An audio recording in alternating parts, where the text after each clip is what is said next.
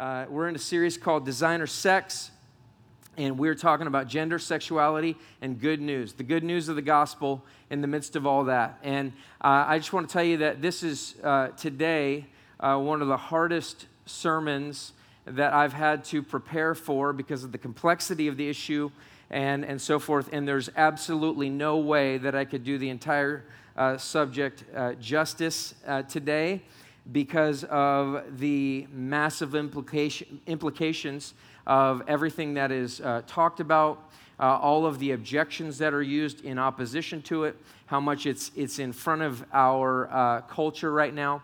Uh, Same sex attraction. Uh, the gay community, uh, homosexuality, whatever word you want to use, is, um, is an issue today. And people who are in opposition to uh, the idea of gay marriage or homosexuality um, are often labeled as bigots, as hateful, as any of those things. And, and I want you to know that uh, my goal through this sermon today is to communicate, um, is to help us all understand the biblical viewpoint of sexuality and to urge us to deeply love people who disagree. So I, I want to I wanna try and convince you of the biblical viewpoint, but I also want to try to convince you of the love that you need to show to people who would say that you're hateful, who would say that, uh, that you're a bigot, who would uh, take away things from you, who would accuse you of all kinds of things. Remembering this, that Jesus was accused, Jesus was abused, he was crucified, he's killed, he was put into a grave. But then again, he rose on the third day and he has overcome all of that. And as a result, you also can overcome the stigma of being attached to a biblical viewpoint on sexuality. I want to tell you this up front homosexuality is not uh, people's biggest problem. Same sex attraction is not your biggest issue. It's not the biggest problem. Your biggest issue, if you don't know Jesus, is to actually know him. That's the first step. It's to know him, it's to submit to him and to say, What you say is true, and I need to fall in line with that. Receive Jesus Christ and allow him to change your life, submitting to his will. And I will tell you this that if you say that you believe in him and yet you do not submit to his will, you simply prove that you don't know Jesus. You're proving that you don't know Jesus. I mean, you should read through First John over and over again. Uh, 1 John chapter 2, verse 4. Whoever says, I know him, but does not keep his commandments is a liar, and the truth is not in him. But whoever keeps his word in him, truly the love of God is perfected. By this we may know that we are in him. Whoever says he abides in him ought to walk in the same way in which he walked. Walk as Jesus walked. Now, does this mean that we're going to be perfect? Because obviously, one of the main uh, contentions with the biblical viewpoint on sexuality is how can you point to other people and say, like, you shouldn't sin like that when you are full of sin? It's one of the street level arguments against uh, biblical sexuality. You don't keep the rule, and so why should I have to keep the rule? It's a very good question. And the, the truth is, is this, is that many Christians have presented themselves as perfect. I saw uh, the gal um, Davis, I'm forgetting her first name. She was on Fox News and she was talking about her ordeal in Kentucky as a county clerk and she was expressing her Christianity and I am not sure whether she meant this or not, but one of the things that she was saying, she was saying, sure, I, I screw up in some little ways and I, I have some problems. You know, I, you know, I do this or that. It's, it, it, she essentially is exhibiting something that all of us do, and that is we minimize our sin and we maximize everybody else's sin.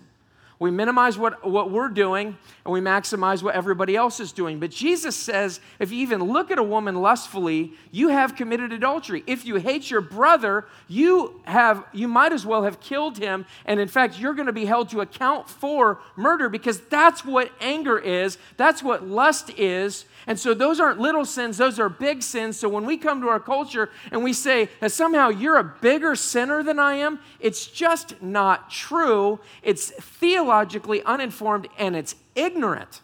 It's absolutely ignorant, and Christians as a people suffer from this ignorance while we point our finger at people and say, uh, All of y'all are jacked up, and we've got this together. But clearly, we can see from the news, uh, from our own lives, from our churches, we're just as messed up.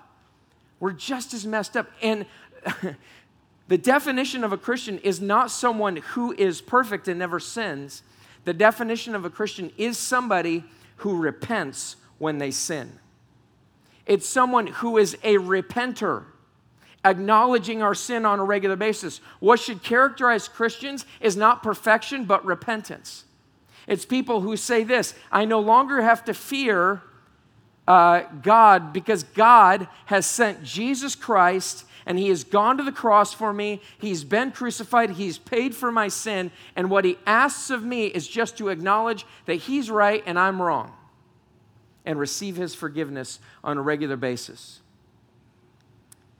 That's what's required of us. Here's the problem is that uh, David Kinnaman wrote a book called Unchristian, and one of the top things that 16 to 29 year olds say about Christians that, is that we are anti homosexual not anti homosexuality, the act itself, but we are anti homosexual. This means that we're anti people. Even the ridiculous statement, hate the sin but love the sinner, still doesn't apply. We're still not even fulfilling that. And what's coming across is that we hate people, not that we deeply love them because Jesus loved us. Because God demonstrates his own love for us, and while we were still sinners, he died for us. And yet we don't co- communicate that. And we say that all of these other people are so messed up, and it's, it's a real problem. It's a real problem. So, what our task is today, if I haven't made it clear yet, is to understand what biblical sexuality is is to understand that none of us meet that requirement in its fullness, but to understand that it is still sin. Porn, affairs, lust, you name it. Same sex attraction itself is not a sin. The temptation isn't a sin, it's the engagement with it. We ourselves have these very same things in our church. We're suffering from these things as well. We can't point our finger at anybody and say, you should be perfect, because the truth is, we can't be perfect just the same. When it comes to how we view the scriptures, it's, it's really important that we understand what's true and what isn't true. If I know that I'm overdrawn in my account, my bank account, and yet I continue to spend money as though I do have money in my account, I'm avoiding the truth and I'm racking up a debt. So it doesn't matter what I think about it. It doesn't matter if I feel like I actually have money in there, but I actually don't. What remains true is that I don't have money in my account. When it comes to God's law, it doesn't, it doesn't fully matter how I feel. It matters who God is and what He wants from me, or what I need to repent of. It doesn't matter how I feel about that, it has everything to do with what God says. And Christians, for uh, several years now, especially within the last five to 10 years, have slowly been slipping down a hill. And so when um, various things come up, as far as the, equ- the equality of marriage, as, um, when it comes to homosexual marriage or gay marriage, Many Christians have been in support of this. Many Christians have, have supported this idea that that, that that should be allowed. Kevin DeYoung, an author and pastor, has some really great questions in regards to this. When he says, essentially, Christian, when you've changed your Facebook profile picture to be in support of this, are you also going to support your brothers and sisters in Christ when their accreditation is taken away? when their rights are stomped on, when their businesses are taken from them, when their jobs are removed from them, will you also support your Christian brothers and sisters in Christ when those things take place? Because I can tell you this that that is already happening and it will continue to happen in greater numbers. Our fight is not on a political scene. We don't have a fight. What we have is we have the message of the gospel to bring truth. God's word clearly communicates what should be because it is the way to human flourishing. Christian or not, God's way is best. It's called common grace. Common grace is, is uh, the sun shining on us, rain that's come after a long drought. My grass is very green right now. I'm very excited about that. But guess what? My non Christian friends' grass is also green. And guess what? That rain came from God. It's common grace. God has given that to us. God's common grace comes through His law as well. And God's common grace preserves our society to some degree or another. God's common grace comes to us when we all know and we have God's law written on our heart that says that murder is wrong and that stealing is wrong. Where did that rule come from? Other than we know that it's bad for society and we know inherently that it's wrong and that we shouldn't steal and that we shouldn't do eh, eh, all of these types of things. This is God's common grace that comes to us, and it is included in the context of marriage. That in the context of marriage, there is only one kind of marriage. There's only one kind of marriage. It's the marriage that God has instituted. But let me just communicate here for a minute uh, from Romans chapter 1 why people would push that off and say that's not true. That's not that's not what i that's not what i want. How dare you judge me? Let, let me let me set the stage here for just a moment on what this means and what this looks like. Romans chapter 1 if you'd turn there with me um, real quick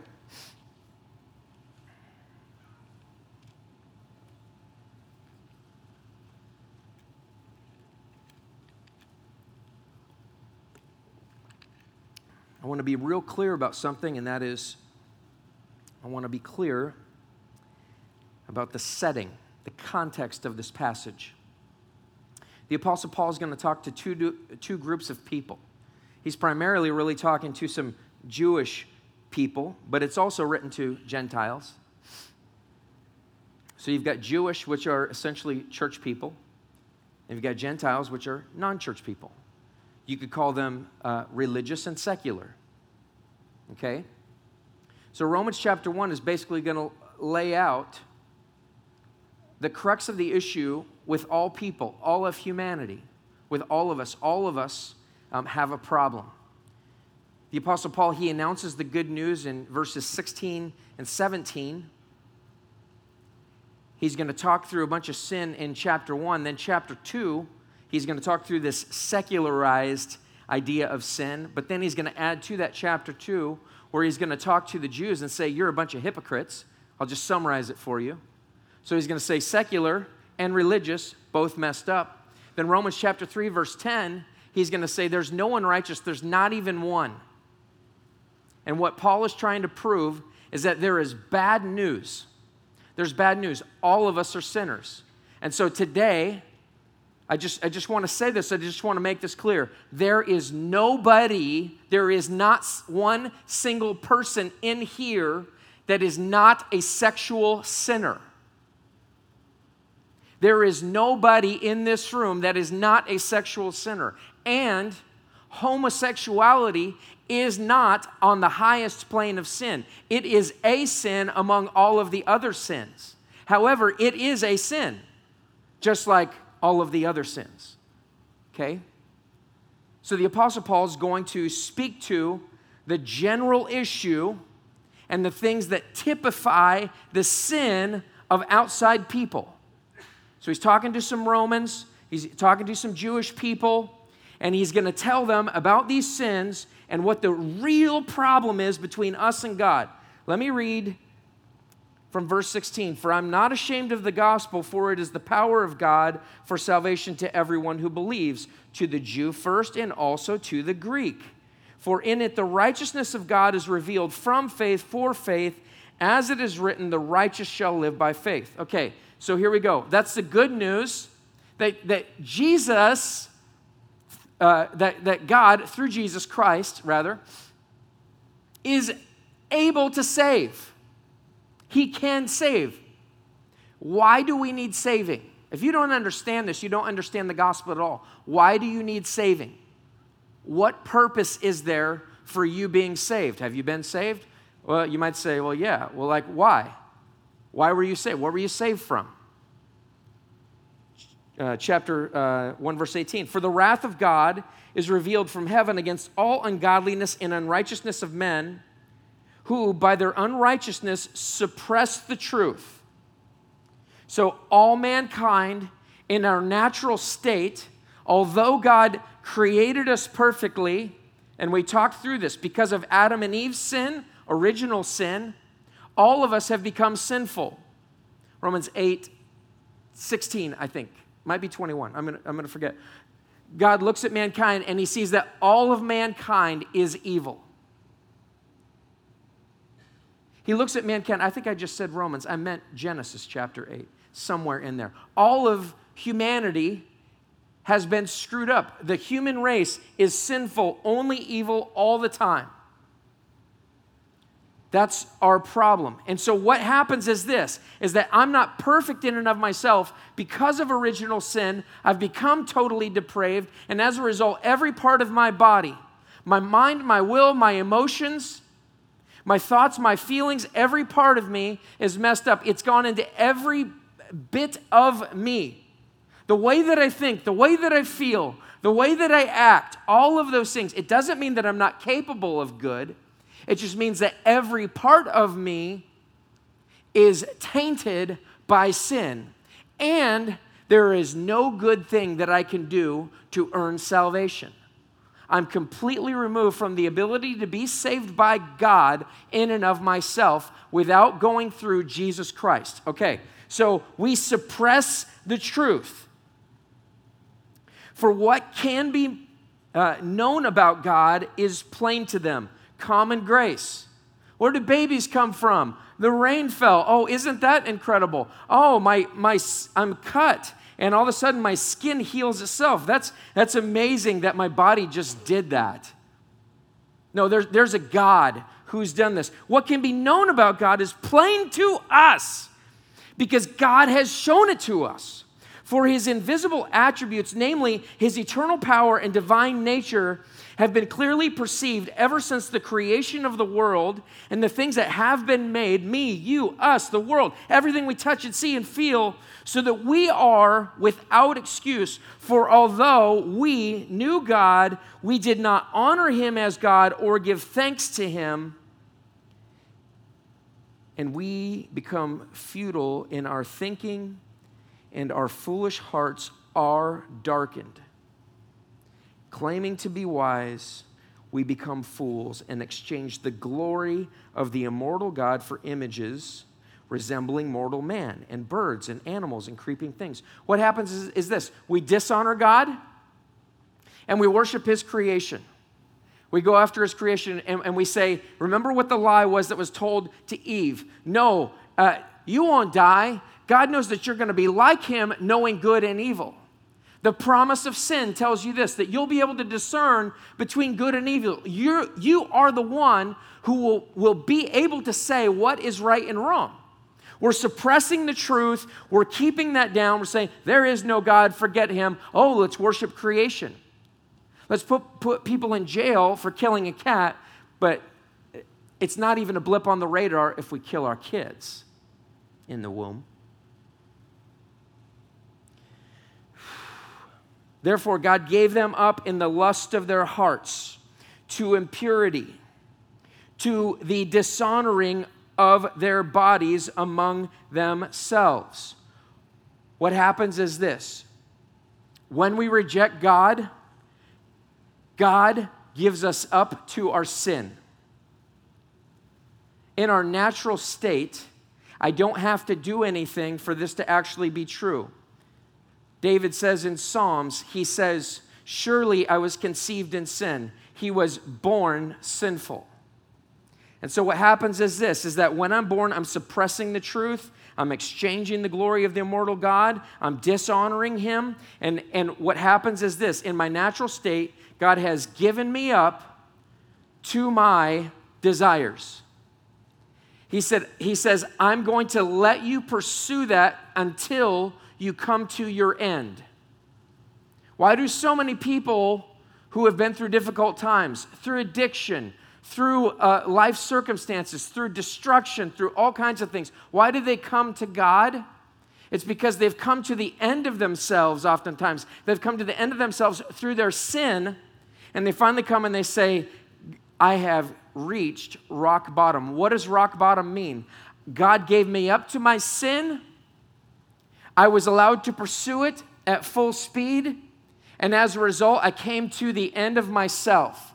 God says this uh, he, God gave them up to dishonorable passions. Let, oh, actually, backtrack. God gave them up in the lust of their hearts, verse 24, to impurity, to the dishonoring of their bodies among themselves, because they exchanged the truth about God for a lie and worshiped and served uh, the, cr- uh, the creature rather than the creator who is blessed forever. It's dishonoring God. We're exchanging the truth about God for a lie. Verse 26 For this reason, God gave them up to dishonorable passions. As an example, for their women exchanged natural relations for those that are contrary to nature. And the men likewise gave up natural relations with women and were consumed with passion for one another, men committing shameless acts with men and receiving in themselves the due penalty for their error. Now, what's happening there? What's the exchange? The truth about God for a lie. Sexual immorality of any kind exchanges the truth about God for a lie. And some of you are here and you know that you're in sexual immorality. Some of you are just in the midst of temptation and you're trying to fight it. Keep fighting. But if you've given in, or if you are currently giving in, God demonstrates his own love for us and that while we were still sinners, he died for us. He didn't wait till you were perfect to die for you? He chose you, knowing all of the things that you would do. He chose you in Him, knowing that you would be in the midst and in the throes of sin, and He loves you deeply. But here's what's happening we're exchanging the truth about God for a lie. Ultimately, what's taking place is that in our in our minds, back in verse 21, but they became futile in their thinking, and their foolish hearts were darkened. My thinking is messed up. Why? Because I'm sinful. So when you and I come to the debate and we say, but how can that be? And we don't submit ourselves to the truth about God and we say, I don't think that that's the way that it should be, here's what's happening. We're trying to suppress the truth. We're saying, I am like God, I know good and evil. And God, you're keeping something from me. And essentially, what we're saying to God is we're saying, God, you are not good. But that's not true. The scriptures tell us that He is immeasurably good. The scriptures tell us that He's completely righteous, that He's completely holy. And yet, when we say, you know what, I don't think God knows what He's talking about, I'm going to change what the scriptures have to say, I'm going to do whatever I want. What's taking place is that we're submitting to our own thinking, and our foolish hearts are darkened. So that means even the way that I feel doesn't measure up to who God is. Now, do you get this? Our thinking and our feeling is not right. And so we have to submit to the scriptures. Notice that Paul does not qualify what's happening here. I'm going to go through some ob- objections if we have time here in a few minutes, but one of the things that Paul says here is that for their women exchanged natural relations for those that are contrary to nature, and the men likewise gave up natural relations with women and were consumed with passion for one another. It doesn't qualify that. It doesn't say that there's a kind of homosexuality that's okay or that this was too lustful and that's what made it wrong. If that were true, then only adultery that was lustful would be wrong because adultery is clearly condemned. So, can I be an adulterer as long as I'm not really lustful? As long as I'm not really passionate? Can I be one flesh? Can I um, have sex with a prostitute? And that be okay as long as it's not lustful? And the answer is emphatically no. No. To say something else is to disregard the scriptures. In every passage that speaks about homosexuality, it gives no qualifiers. It simply says that homosexuality is wrong. But it is a sin that Jesus Christ went to the cross for. It's not the greatest sin, it is a sin. We are all sexual sinners. Verse 28 says, And since they did not see fit to acknowledge God, God gave them up to a debased mind to do what ought not to be done they were filled with all manner of unrighteousness, evil, covetousness, malice. They are full of envy, murder, strife, deceit, maliciousness. They are gossips, slanderers, haters of God, insolent, haughty, boastful, inventors of evil, disobedient to parents, foolish, faithless, heartless, ruthless. Though they know God's decree that those who practice such things deserve to, da- to die, they not only do them, but give approval to those who practice them. There's nobody in this room that hasn't been included in this list on some level. You've gossiped, you've lied, you've been disobedient to your parents. There's nobody in this room. If you have same sex attraction and, and unwanted same sex attraction at that, some, some of you were born and you didn't want that. You didn't ask for this. You wanted to be normal, but you were born and you were like, all of a sudden, I feel like this.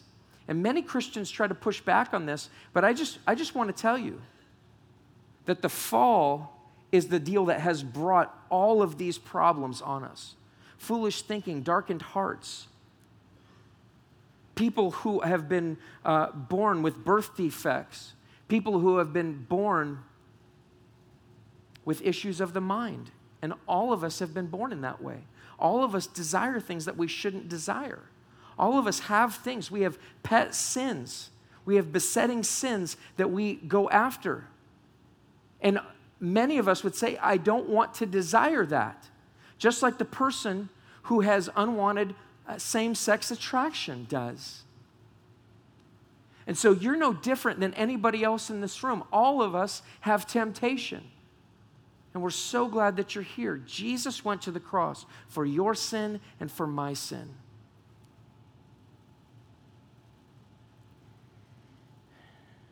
there's a major problem here, and that is that we not only do those things ourselves, but we give approval to others who do those things. So I want to take a look here in Genesis chapter 1 as it talks about God's design for marriage. God's design for marriage.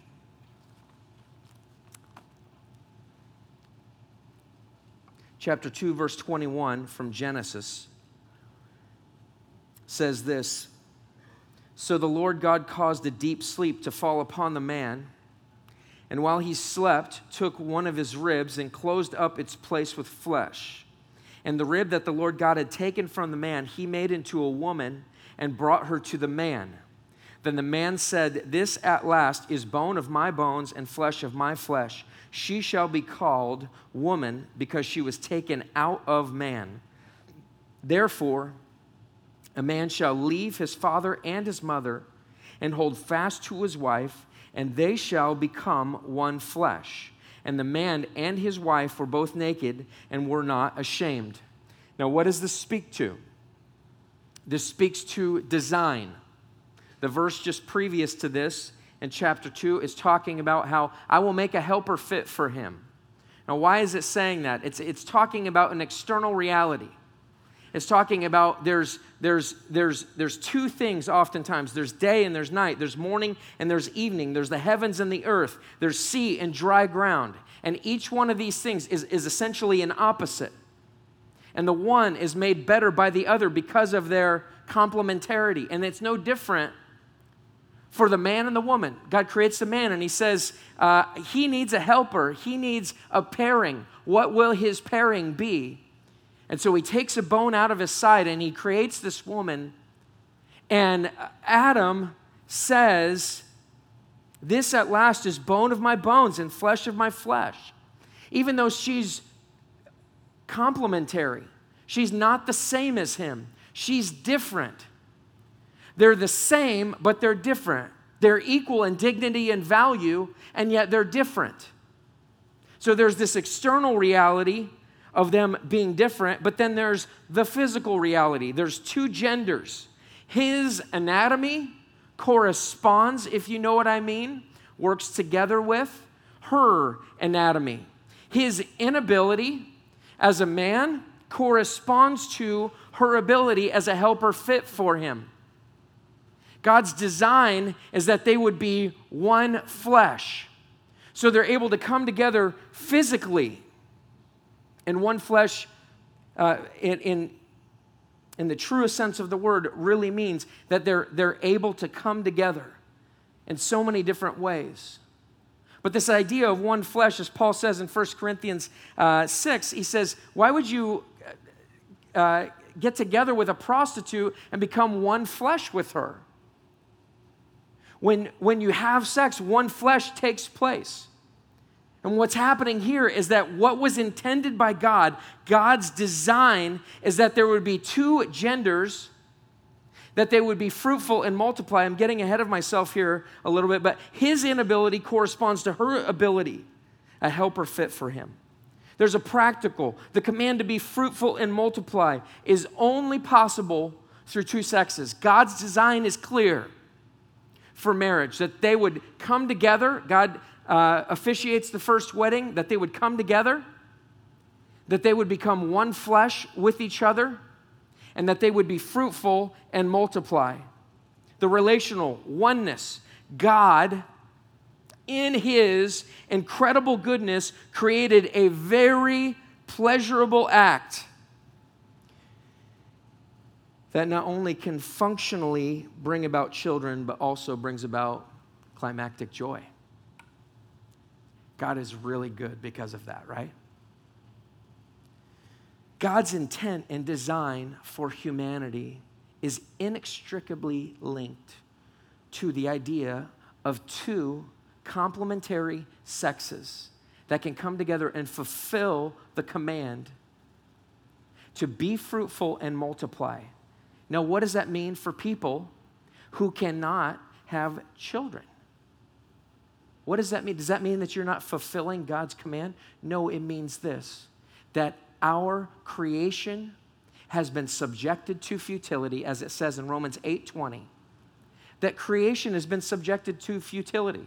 What's that mean? It means that creation is suffering under the weight of the fall, that everything is maligned, what, what should be normative in you is not.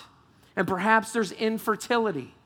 It doesn't mean that you're not fulfilling God's command. It means this it means that right now you're unable to because of infirmity in that sense. But God's design, His intent, is that there would be two complementary sexes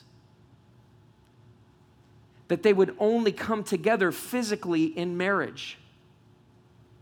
That that marriage has the possibility of filling the earth and multiplying. That that marriage will be faithful to one another in a lifelong setting and that nothing from that would change.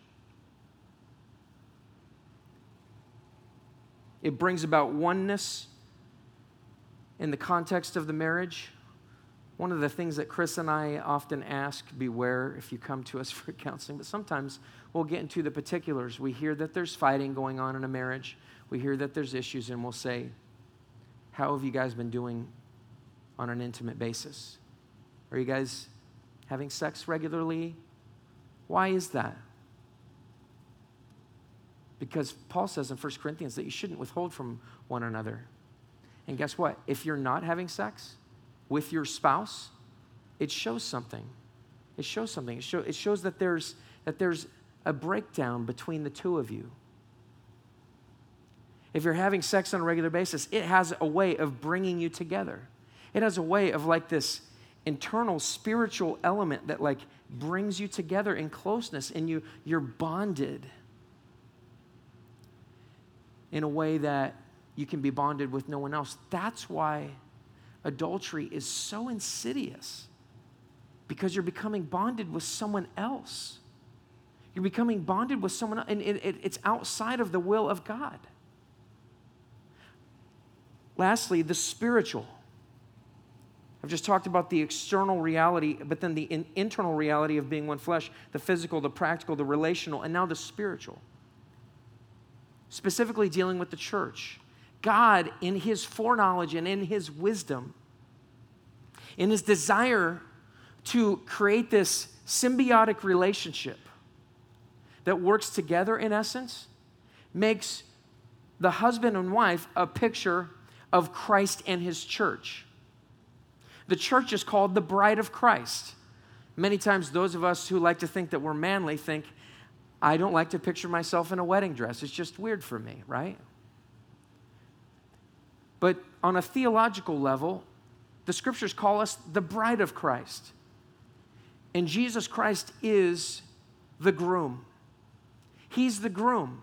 And so, what Paul says in Ephesians chapter 5, verse 31 to 32, he says, Therefore, a man shall leave his father and mother and hold fast to his wife, and the two shall become one flesh. What's he referring to? He's saying, Go all the way back to Genesis chapter 1. Do you remember when God created all things? Remember when he created complementary genders? Remember when he created one flesh?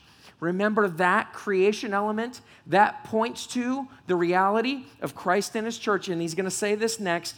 He's going to say, This mystery is profound. Verse 32 of chapter 5 in Ephesians. This mystery is profound. And I am saying that it refers to Christ and the church.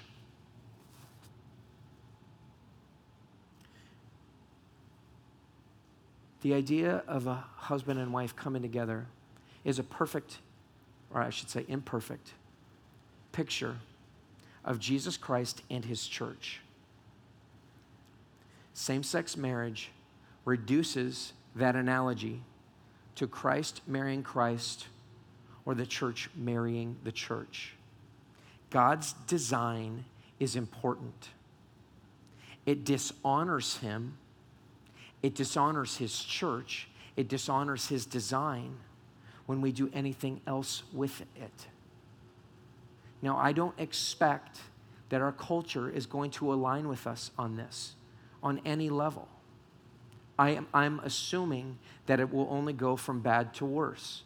But I can tell you this that God has given us common grace by giving us a family unit for ages upon ages. The world has believed that stability within a society happens through the family husband, wife, kids. And within the last five or 10 years, that has changed. There are nearly no examples throughout the history of the church that have ever agreed that homosexuality was an acceptable practice. There is no way to take a look at the Old Testament and somehow throw that aside. I'll deal with that in just a second. There's no way to look at any of the passages in the New Testament and somehow um, sidestep them and say, well, they didn't really know about loving monogamous homosexual relationships. That's not true. We have a serious problem here, guys. There's no scripture that even comes close to backing up same sex relations. The entire Bible, the entire Bible, from the beginning where God creates uh, man and woman, marries them or officiates the wedding, they become one flesh, to the end of the scriptures in Revelation, to the wedding supper of the Lamb between the bride, the church, and Jesus Christ Himself. The entire thing celebrates, honors, lifts up two gendered marriage. Man and woman coming together. Song of Solomon overflows with love, talking about the sexual relationship, the idea of two becoming one flesh. Repeatedly throughout the scriptures, it speaks to two gendered marriage. There are no examples in the scriptures of anything else. There's no way that you and I can look at the scriptures and say, you know what? I'm not sure it meant that. And since that's so clouded, why don't we just go ahead and do our own thing? There's no way. You can't honestly do that. Let me get to um, some objections here. First of all, I want to read you a quote from Rosaria Butterfield. She says, We violate the. Uh, let me stop right there for just a second. Rosaria Butterfield is a former lesbian who deals with same sex attraction, read the Bible over and over again, came to the conclusion that she was wrong, changed her lifestyle, married a preacher, and is currently writing books. If you want more information about this, you need to read her book, Openness Unhindered. She has another book that came before that, which I'm not going to remember right now. You can look it up. Rosaria Butterfield. I love the last name the Butterfields. She says, We violate those we love when we try to supplant Christ by trying to fill his role or by removing ourselves from this lavish outpouring of love by refusing to take God's point of view on the matter of sin, its nature, origin, and consequences. Christ loves his people best we cannot love as he did. We cannot suffer as he did. We cannot redeem our lives, our worlds, or our relationships. And she's saying through that, when we are not honest with our culture, and some of you might say, you know what, I didn't know any better, and that's okay. That's okay.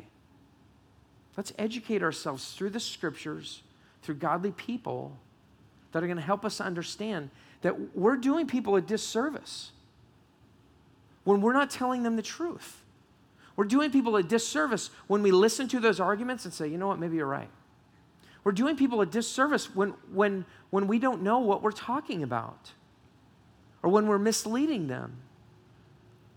And ultimately, it may cost people their eternal life. When you encourage someone to remain in sin or you approve of it, it only says this. You're saying to that person, it's okay to find your identity, your ultimate meaning and value in something other than Jesus Christ. The definition of being a Christian is somebody who says, I no longer know what is good and evil. I never did. I was wrong. I need to find my ultimate meaning and purpose and value in you, God, through Jesus Christ. And that means that every sin in my life is an effort at me meeting a legitimate need in an illegitimate way by becoming my own God or making something else in my life God. Let me deal with some objections here, real quick. There's objections that um, are innumerable. Um, before, you, before you get to that next slide, um, I, I, read a review by a guy who claims to be a Christian uh, in support of same sex marriage and homosexuality.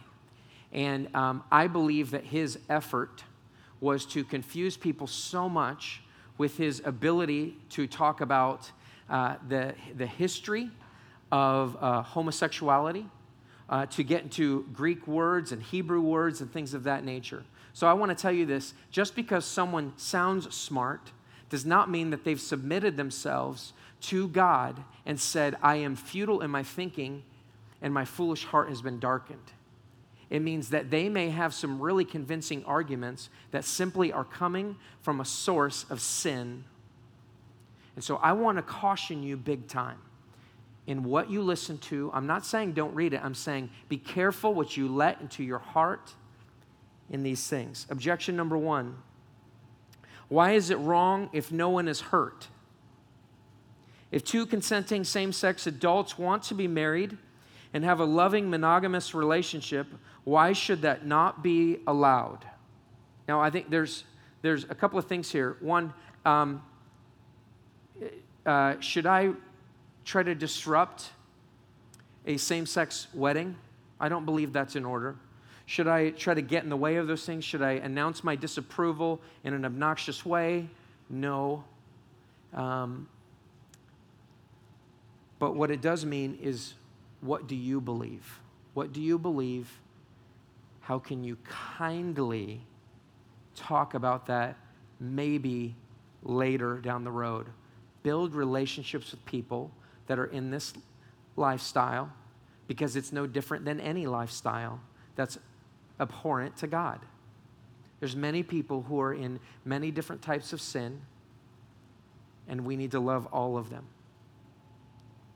Sexual sin is against self. So, if it's not hurting anyone, why, uh, why should we not condone it? 1 Corinthians 6, sexual sin is against self. 1 Corinthians 6:18. Flee from sexual immorality. Every other sin a person commits is outside the body, but the sexually immoral person sins against his own body.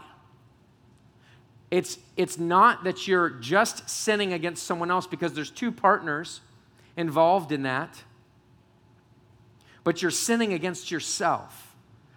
You're the primary person that's being sinned against in sexual sin. God says it's important, and so therefore it is important. As a Christian, you should not sin in this way because you're sinning against yourself. Secondly, sexual sin is antithetical to sanctification. 1 Thessalonians 4 3 through 7. For this is the will of God, your sanctification. God's will for you is that you would become sanctified, that you would become better. It's progressive sanctification. You're not perfected one day in your actions. God looks at you and says, You're perfect, but yet we still act sinfully. There's a paradox there. And so, what are we supposed to do with that? We're supposed to confess and repent, not remain in unrepentant sin. But this is the will of God that you'd become better, that you'd become more like Jesus, that you would become sanctified. And what does sanctification mean? That you abstain from sexual immorality, that each one of you know how to control his own body in holiness and honor, not in the passion of lust like the Gentiles who do not know God. The passion of lust, it's the same thing. Sexual immorality is porneia, it is any kind of sexual sin. It's any kind of sexual sin. Sanctification, in order for that to take place in your life, you must give up sexual immorality, repent of it often, give that to God continually. It may not be gone immediately, but you must give that up. Next slide. Sexual sin dishonors God's design, as I've spent the sermon talking about. Objection number two why do Christians pick and choose which Old Testament laws they want to follow? In the book of Leviticus, in two different places, um, it, it says that homosexuality is wrong, that it's an uh, uh, abomination. Oh my gosh. Wow.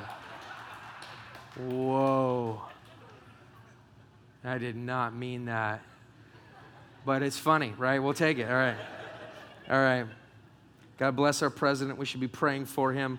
uh, praying for wisdom for him, um, and yet, and even loving him when we disagree with him. So I, I want to be clear about that. Um, I'm not about to laugh. I'm serious. Um, why, why do Christians pick and choose which uh, Old Testament laws they want to follow? So I'm going to follow the Levitical law, and I'm going to hold other people to the Levitical law that they should not engage in homosexuality, but I'm not going to follow the law that says that I shouldn't eat shellfish or that I shouldn't engage in intimacy during that time of the month or that, I mean, you could go through the line of things. Do we pick and choose which Old Testament laws we'll, we'll choose to follow? This is a theological misunderstanding. Next slide. There are two types of laws in the Old Testament there are ceremonial clean laws, which are no longer in force because the sacrificial system is fulfilled in Jesus.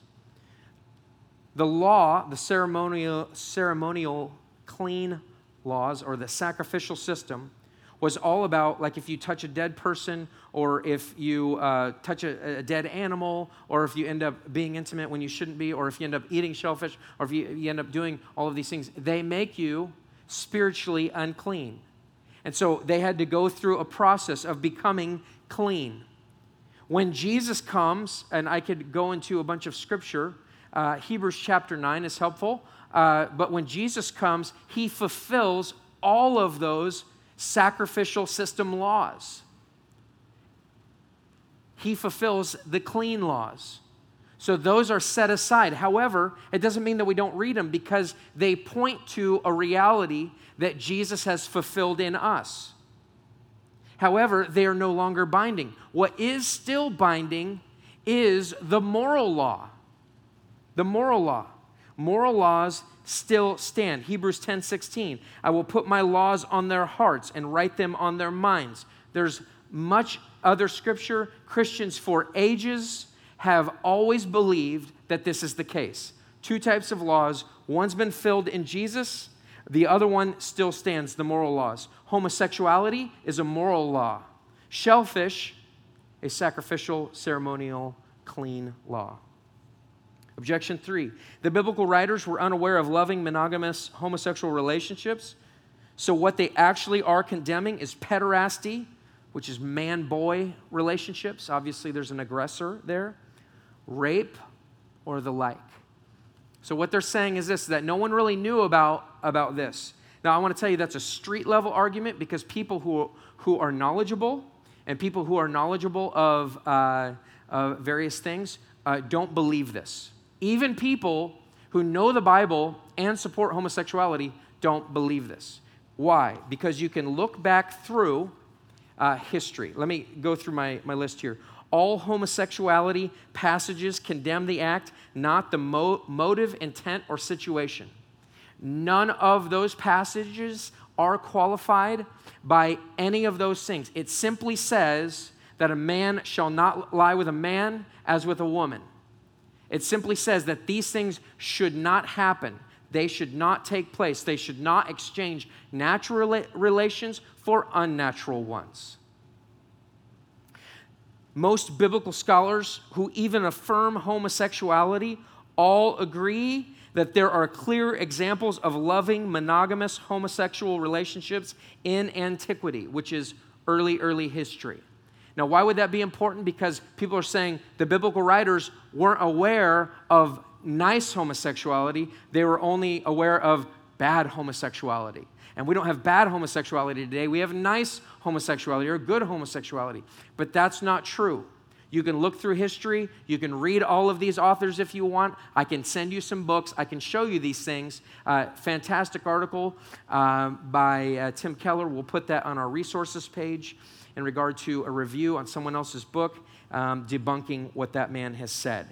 Um, lastly, most biblical scholars all agree that when scriptures, that when the scriptures speak of homosexuality, it condemns it as immoral and wrong.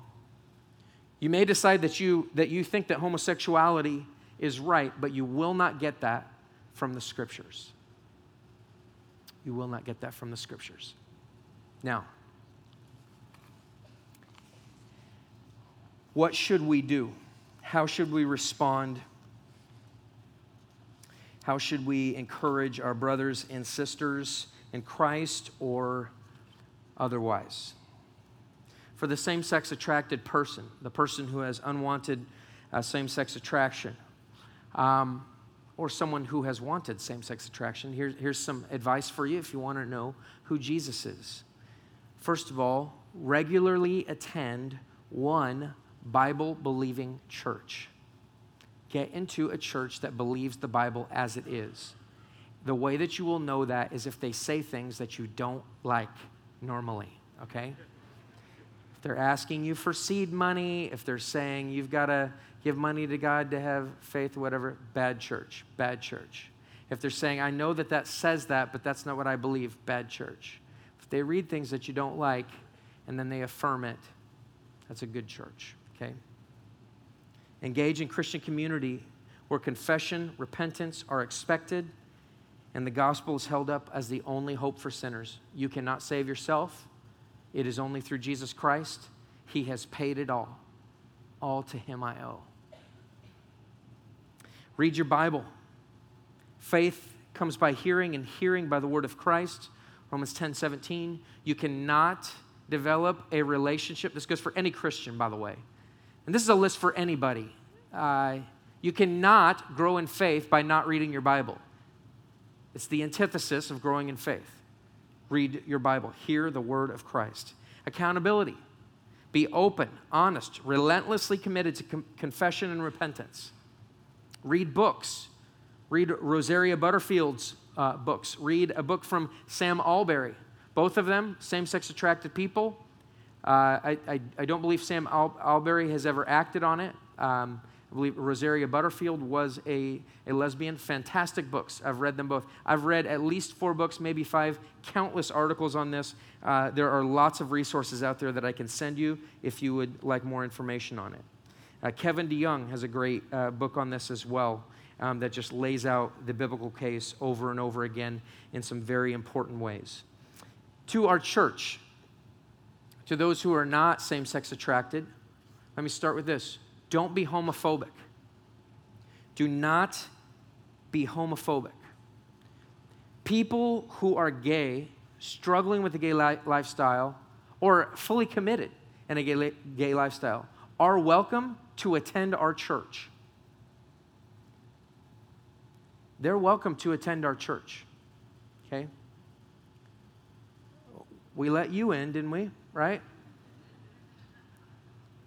And you're a sinner, just like they're a sinner. So we want to let them in. It's not the healthy who need a doctor, it's the sick. And we're all sick here. In a bad way, not the good way, but. Don't harass gay people and do not tolerate harassment from others. Whether it's on Facebook or it's, or it's in any type of venue. Never tolerate that.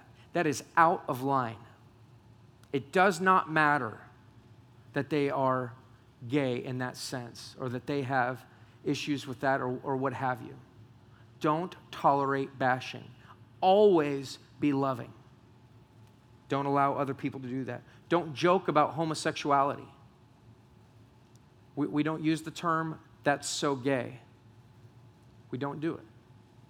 We, we want to remove ourselves from that. That's insulting to people who are struggling with that.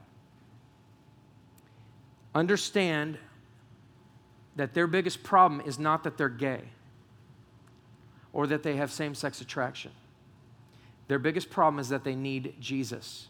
If they're a Christian, they need to apply the gospel. If they're a non Christian, they need to learn the gospel and become a disciple of Jesus Christ. Both of them require that they know and understand that Jesus went to the cross to pay for that sin. And it, it is through realizing that that we become joyful over what God has done for us. Love and care for everyone, including those struggling or engaged in same sex attraction. Understand that someone may, may never be completely healed from same sex attraction. It is possible, but it is not the norm. And I would say this that God fearing good, praying, spirit believing people have have not been healed completely. Just like you have ongoing sin temptations, they do as well. It may not ever be healed, and I would encourage you to not try to pray the gay away, as they say, um, but that you would pray for them, that they would submit to God in all things, okay? Have a robust theology of singleness. We need that more here. Singles, you are not less important here because you're single. We must have you in our midst. It is critical that you're a part of our church. There is no reason, it may not be easy, it may be lonely, but we must have you in our midst, serving alongside of us and with us in every aspect. And for those of you that are married, have families, and things of that nature, you've got to invite these folks over that don't have families, that don't have connections. Invite them over for the holidays. Show them what Christian community is. Don't let them be alone if they don't want to be, but invite them in. Love on them. Be a part of the church singles. Use your time that is not spent in picking kids up and taking them uh, to, to school and sports and all of those things. Use your time to serve Jesus and to love people. And then lastly, ask about the whole person, not just that struggle. You are not the sum total of just one sin. You have lots of different things going on. If you're like me, you might eat too much sometimes. You might get too concerned about money. You might gossip occasionally. You may have lied. You may have what? Name it. That's not the only thing going on in their life. Jesus came to save sinners, of which I'm the worst, and each one of us needs to believe that. Each one of us needs to believe that. But God demonstrates his own love for us, and that while we were still sinners, he died for us. If you're struggling today, I want to pray for you. If you need, if you need something, if you want information, you can email us. You can uh, contact us in any way. There's connection cards in front of you. You could fill one of those out and just drop them in the boxes as you leave. We'd love to hear from you. Let's pray. Lord Jesus, we ask for your wisdom this morning. Lord, I pray for those that are, that are feeling convicted um, because they've had same sex attraction or they've engaged with it. Maybe they've never told anybody. God, we know that you love them and we love them so much. We know that they're suffering because they feel like there's a huge stigma attacked, uh, attached to this sin. And Lord, we ask that you would just allow them to come clean. Lord, we ask that, that even if they haven't sinned in this, that they'd tell someone that they're just attracted in this way, that they'd get it out on the table so that it can be prayed for, so that they can be loved on, so that we can know how to help. Lord, we ask you for this. I pray that we'd be loving and caring towards those that, that might hate us, that might call us bigots Lord, I pray that we'd go out of our way to absolutely blow their mind with the kindness that we're going to show to them. Lord, show us how to be kind uh, to folks that would feel this way and to speak kindly of people who uh, are gay, who are living that lifestyle. Lord, to befriend them, have them over for dinner, enjoy them, enjoy their company, enjoy their God given gifts, uh, enjoy them um, as people and um, Lord, to be Christ to them, to be you to them. It's in your name we pray. Amen.